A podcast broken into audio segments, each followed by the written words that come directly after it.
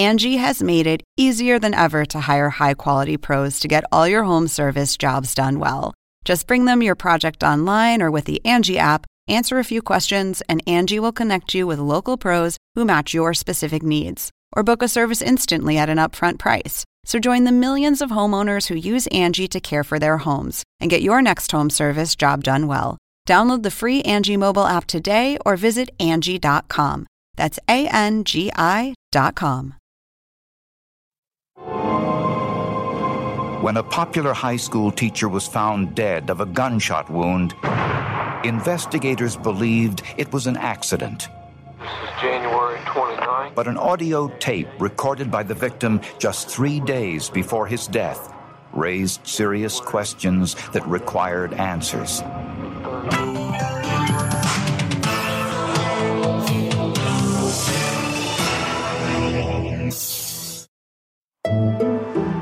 Historic Durham, North Carolina is both a big city and a small town. Best known as the home of Duke University and its world famous medical center. But it is also a close knit southern community where families stay for generations. At Durham High School, Russell Stager was a popular baseball coach and driver's education teacher, a man respected by faculty and students alike. Jennifer Joyner was one of Russ Stager's students.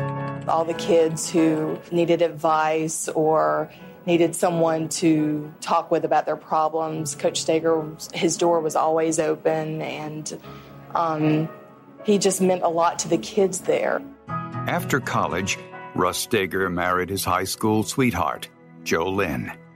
Russ was a very gentle, compassionate, caring, full of life human being. He embraced life. Um, he had a very tender heart. Unfortunately, Stager wasn't as successful in his personal life as he was in his professional life. After four years of marriage, Russ and Jo Lynn divorced. Less than a year later, Russ married a 31 year old widow, Barbara Ford. He adopted her two sons, Brian and Jason. He took in Barbara's sons as his own. He loved them, uh, he cared for them, um, and treated them like, like they were his own sons. Barbara worked as a secretary at Duke University Medical Center. Russ continued to teach and coach. He worked weekends in the National Guard, and with his new wife, Barbara, taught Sunday school in their church. By all outward appearances, Russ and Barbara Stager lived a storybook life. But all that changed in the early morning hours of February 1st, 1988. Just as the night shift was ending, police got an emergency call of a shooting at the Stager home. Russ Stager was found sprawled on his bed with a bullet wound to the back of his head. He died three hours later in the hospital. She kept saying, she kept making the comment, I kept telling him about those damn guns. I kept telling him about those damn guns. Barbara Stager said that Russ slept with a 25 caliber pistol under his pillow because of some recent burglaries in the neighborhood. Just before dawn, Barbara said she was awakened when one of her sons went into the bathroom. Barbara was worried that Russ might mistake her son for a prowler, so she tried to remove the pistol from underneath Russ's pillow.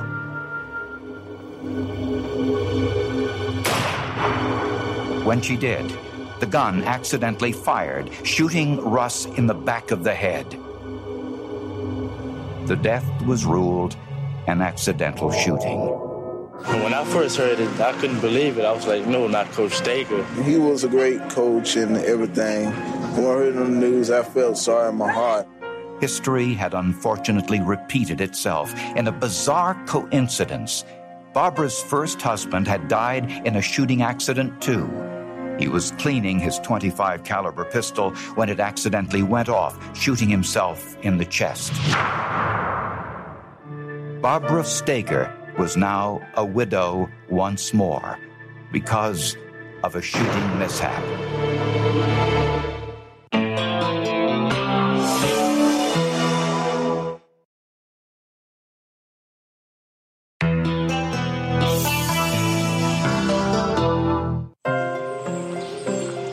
A few hours after Russ Stager's death, Detective Rick Buchanan went to the Stager home to ask some routine questions. Good morning. Uh, When he got there, Barbara Stager's father was removing the bloody sheets, pillow, and bedspread. Since the death had been ruled accidental, the bedding was not considered evidence. It was Buchanan's first interview with Barbara Stager. She was a little withdrawn, perhaps, but she was not overly friendly. She was not um, uh, boohooing all the way through the interview. Barbara Stager repeated her account of her husband's death, saying the gun went off accidentally as she pulled it from under her husband's pillow. She told Buchanan that her nine years of marriage to Russ had been happy, that he was a great father to her two young boys. Something wasn't right. I couldn't put my finger on it. I didn't know exactly what it was, but it still wasn't enough to, to indicate anything other than an accidental shooting. The news of Russ Stager's death was particularly troubling to his first wife, Jo Lynn. My reaction was it was no accident. And that's what I said to my parents. And I remember my dad said, you, you can't know that it was no accident. You can suspect, but you can't know. And I said, No, I know that it was no accident. Jo Lynn wrote a letter to police because Russ often confided in her. Russ told her that Barbara removed large sums of money from their bank account and that he suspected Barbara was having sexual affairs with other men. He had once caught her kissing another man in a parking lot. When investigators looked into Barbara Stager's background, they learned some surprising information about her first marriage. Her first husband had died in bed and was killed um, at the uh, business end of a 25 caliber pistol. And so now we have um, a lady who has had two husbands killed in bed with a 25 caliber gun. And uh, on both occasions, she was present. Barbara's first husband, Larry Ford, had been cleaning his 25 caliber pistol when it accidentally discharged, shooting him in the chest. Although the death of Larry Ford had been ruled an accident, his family vigorously fought to have the case investigated as a possible murder. But the ruling was never changed. Barbara inherited Larry Ford's entire estate, and suspicions remained. Investigators now had another suspicious death and more questions about the same woman. I desperately wanted to know that truth. I wanted a full blown investigation.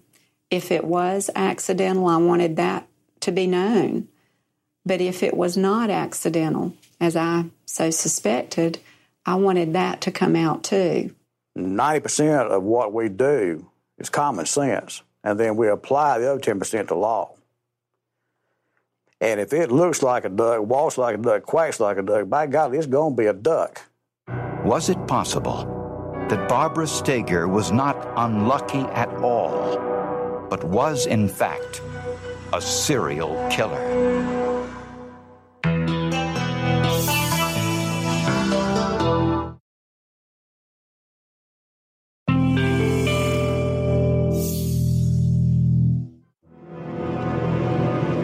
The death of Barbara Stager's first husband, Larry Ford, by an accidental self inflicted gunshot wound to the chest had officially been declared an accident. And after 10 years, the case had long been forgotten. But shortly before his death, it had clearly been on the mind of Russ Stager, Barbara's second husband. Russ Stager told his ex wife, Jo Lynn, that he feared for his own life. He also knew that her first husband had died under somewhat mysterious circumstances. And so when he put all of that together, I think he he was a little concerned for his safety, but it, it mostly he felt paranoid. According to Barbara Stager, the gun under her husband's pillow had gone off accidentally as she tried to remove it. Barbara said the gun had a hair trigger and that she had barely touched it before it went off. Firearms expert Eugene Bishop performed what's known as a trigger pull test on the gun. Weights are attached to the trigger in one pound increments to measure the force required to pull the trigger. The gun had a four pound trigger pull, which is no hair trigger. Deliberate force would be required to fire the gun, a contradiction of Barbara Stager's story. In the autopsy, medical investigators discovered another discrepancy. The trajectory of the fatal bullet was not consistent with Barbara Stager's account. The bullet struck Russ Stager's head in a downward angle. Barbara claimed that the gun fired as she pulled it from under the pillow, which would have sent the bullet in an upward trajectory. The angle of the trajectory would indicate that uh, she was above and behind Russ when the when the shot was fired. So it was the, the autopsy was inconsistent with the story she was telling. The spent shell casing was found just inches from the gun near Russ Stager's head.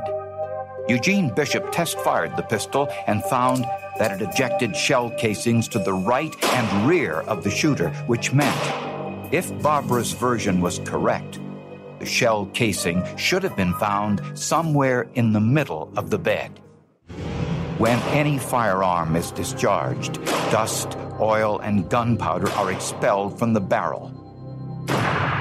If Barbara's version was correct, powder burns would have been present on the sheets. The sheets had been removed by Barbara's father immediately after the shooting and had been laundered. But powder residue can be identified even after fabrics have been washed. When the sheets were examined, scientists found no evidence of gunpowder residue. With all of these contradictions, Detective Rick Buchanan asked Barbara Stager to demonstrate on videotape what happened on the morning of the accident. Oh, I'm standing face to face with a killer. I know it, but she don't know I know it. With the detective playing the part of Russ Stager, Barbara Stager recreates her version of the story. And I don't know how it was in my hand. I have no idea if I touched it. I don't know. I don't know. And almost immediately, she realizes there are inconsistencies. Well, wait a minute. That wasn't quite on. Okay. And then I start getting up. Okay, that's how it, that's how it was. I start getting up with it in my hand but I don't know how I had it in my hand. Okay. But she's repositioning the body in the bed with her, trying to make it fit her story. And she can't do it. There was no doubt at all that she intentionally shot and killed Russ Stager. No doubt whatsoever. Police also doubted that Russ Stager, a member of the United States National Guard with weapons training, would have placed a loaded pistol under his pillow with the safety turned off and cocked with a round already in the chamber. This, along with Barbara Stager's videotape recreation, was enough to convince investigators that Russ Stager's death was no accident. But investigators were not prepared for the next clue in the case a message from the victim himself. This is Russ Stager. This is January 29, 1988. 10 minutes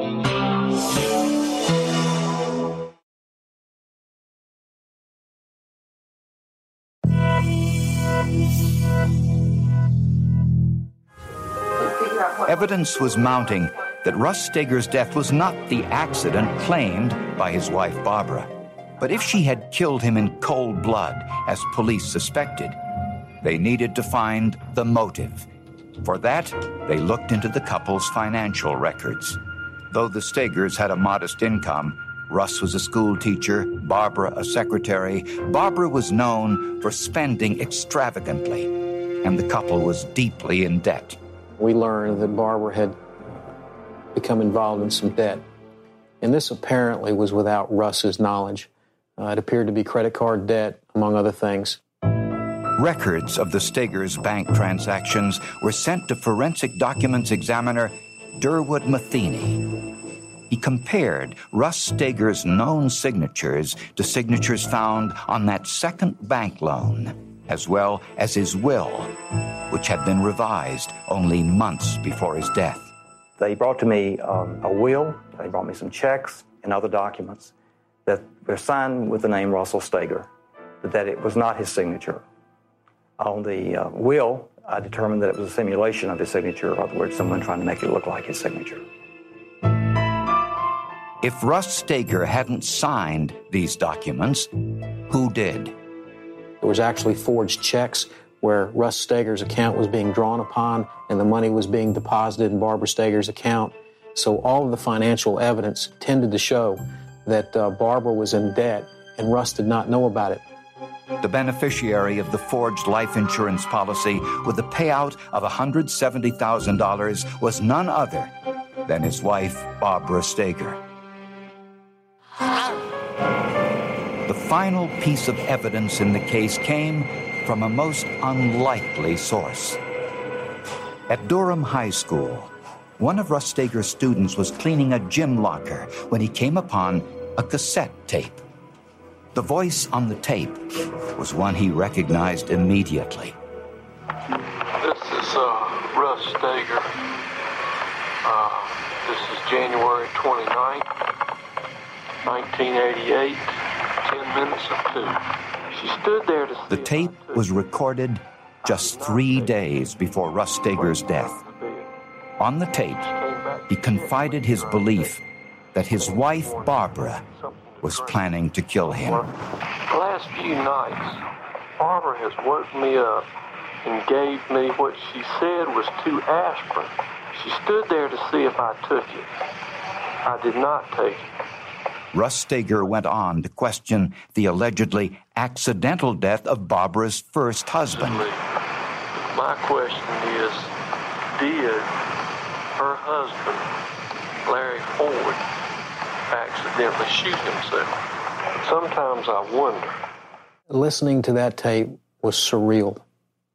I had never, ever experienced anything quite like that in prosecution where you try a case, a person for homicide, and yet the victim who you represent, who has no voice in the courtroom, is now telling you what he is feeling, experiencing, and worried about immediately prior to his execution, so to speak. Investigators now had both evidence and motive. Barbara Stager was arrested on a charge of first degree murder. Prosecutors believe that Barbara Stager had been planning her husband's death for weeks. First with poison, and when that was unsuccessful, with a gun. Shortly before dawn, prosecutors believe that Barbara removed the 25 caliber handgun from its usual place in the dresser drawer. Walked over to her sleeping husband and fired into the back of his head. The bullet entered at a downward angle. She was also standing above the bed, which explains the lack of powder burns on the bedding. To stage the scene, Barbara placed the spent shell casing just inches from her husband's head, which was a mistake. If the gun went off as she pulled it from under the pillow, as she claimed, the shell casing would have ejected to the right towards the foot of the bed. The angle of the bullet, the placement of the shell casing, the lack of powder burns, the forged will, and life insurance policy, and, most damning of all, Russ Stager predicting his own murder on audio tape made a compelling case to jurors. Without the forensics of this case, there would have been nothing but theory and speculation. And you can't prosecute theory and speculation. Barbara Stager was found guilty of first degree murder and was sentenced to death. Her sentence was later reduced to life in prison after an appeal. Prosecutors also suspect that Barbara Stager was responsible for her first husband's death. But with her current life sentence, they see no need for further prosecution. This case was a terrible tragedy. A good man, not just one, but two, are gone. And um, they're gone forever because of the criminal conduct of Barbara Stager. And um, our court system worked. It uncovered the truth. A verdict was rendered and justice was done.